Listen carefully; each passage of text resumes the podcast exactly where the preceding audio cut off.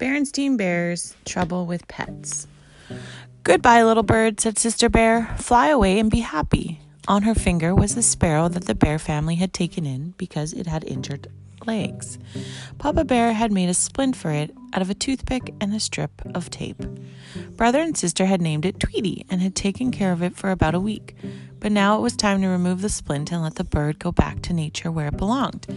It hopped onto a twig, then took wing. Before you could say Tweety, it was out of sight. I'm going to miss our little bird, said Sister sadly. Tweety was such a nice little pet. Tweety wasn't a pet, dear, said Mama Bear. Not a real pet, anyway. It was an injured bird that we helped get well so it could go back to the forest.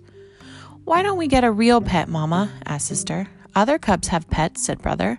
Why can't we? Cousin Freddie has a dog, Lizzie Bruin has a cat, and Too-Tall Grizzly has a snake. Well, said Mamma as they climbed the front steps of the treehouse, I suppose it's something to think about. Gee, Mamma, said Brother, what's there to think about? There's quite a lot to think about, she said. A pet is a big responsibility. A pet has to be fed, cared for, kept clean. What do you think, Papa? I think a dog would be nice, said Papa. But a dog is an especially big responsibility, protested Mama. A dog needs shots, it needs to be trained and walked, and there are dog laws. A big dog, said Papa, about so high, so that we can go fetch and play frisbee. We'll take care of it, Mama, cried the cubs. We promise, we promise. Remember now, said Mama as they piled into the car, we're going to the pet shop just to look. Choosing a pet, especially a dog, is serious business. Speaking of dogs, said Papa, pointing to a sign as they drove by Farmer Ben's place, puppies available. See Farmer Ben, said Brother, reading the sign out loud. How about that? Ben's dogs, Bess, must have had pups. May we look at them, Mama? said Sister. Oh, please, Mama, please. Before Mama could answer, Papa said, No harm in looking, and pulled into Farmer Ben's driveway. Ben's dog, Bess, had indeed had pups, five of the cutest, roly poliest little balls of fur you've ever seen. Farmer Ben picked up one and put it in Sister's arms. What beautiful brown eyes, she said. May we have this one, Mamma? May we? May we please? Most pups have brown eyes, said Pup, uh, Ben, but I think this one is the pick of the litter. It's yours if you like, a gift from Bess and me goodness, said Mamma. That's very generous, generous of you, Ben. I really don't know what to say. Say yes, yes, yes, shouted the cubs, jumping up and down.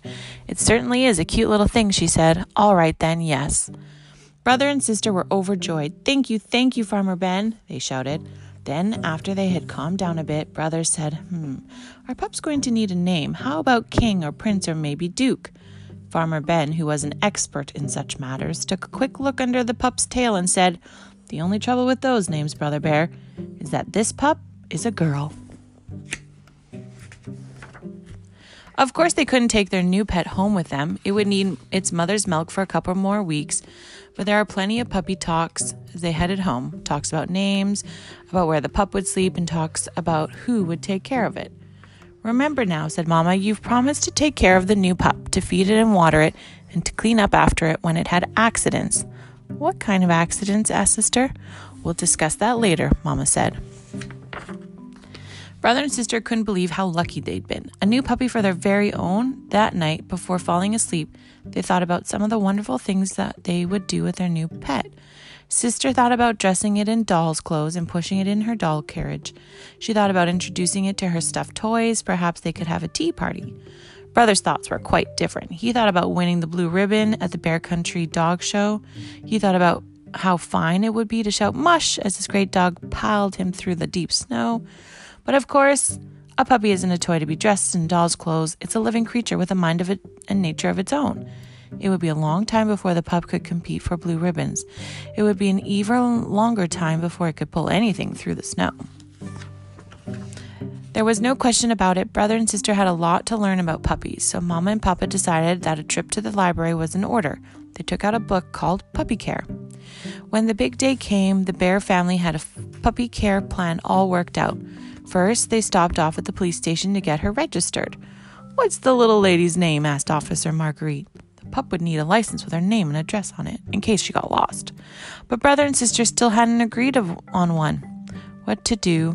It seemed to me that Officer Marguerite just named our pup, said Mamma. Little Lady sounds like an excellent name to me. So the puppy left the police station with a name as well as a license.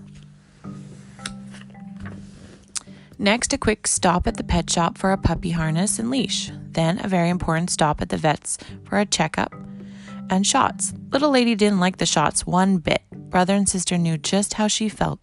They even sort of knew how parents must feel when their cubs have to get shots.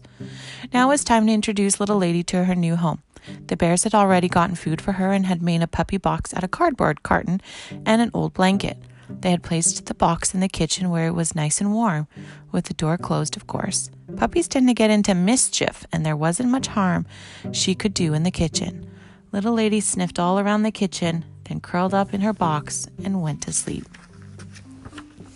At first, the cubs argued about whose turn it was to feed, water, and walk the pups. It's my turn. No, it's my turn. But after a while, they began to argue about whose turn it wasn't. It's your turn. I cleaned it up after the last accident. No, it's your turn. I cleaned it up after the last accident. Mama solved the problem by posting a puppy care schedule on the wall. Now that the puppy was all work and no fun, Little Lady was indeed a lot of fun. In fact, it was so much fun watching her that the bear family didn't watch much television anymore. She chased her tail, she did somersaults, she fought her rubber dog bone, and she got into the strangest positions. Also, of course, she grew. She grew so much that the bear family started calling her Lady instead of Little Lady, and like all puppies, she loved to chew. Then one day, somebody forgot to close the kitchen door while the family went shopping. When they got back, they found that Lady had chewed up half of the living room. That time had come for Lady to have her own house out in the yard. Papa built a fine, sturdy doghouse. Then the chicken wired the fence to keep her safely in the yard. Lady loved her house. She even was more fun in the yard. She loved to chase leaves in the fall, snowflakes in the winter, cherry blossoms in the spring, and butterflies in the summer. And as the years went by, Lady became more than a pet. She became another member of the family to love and enjoy.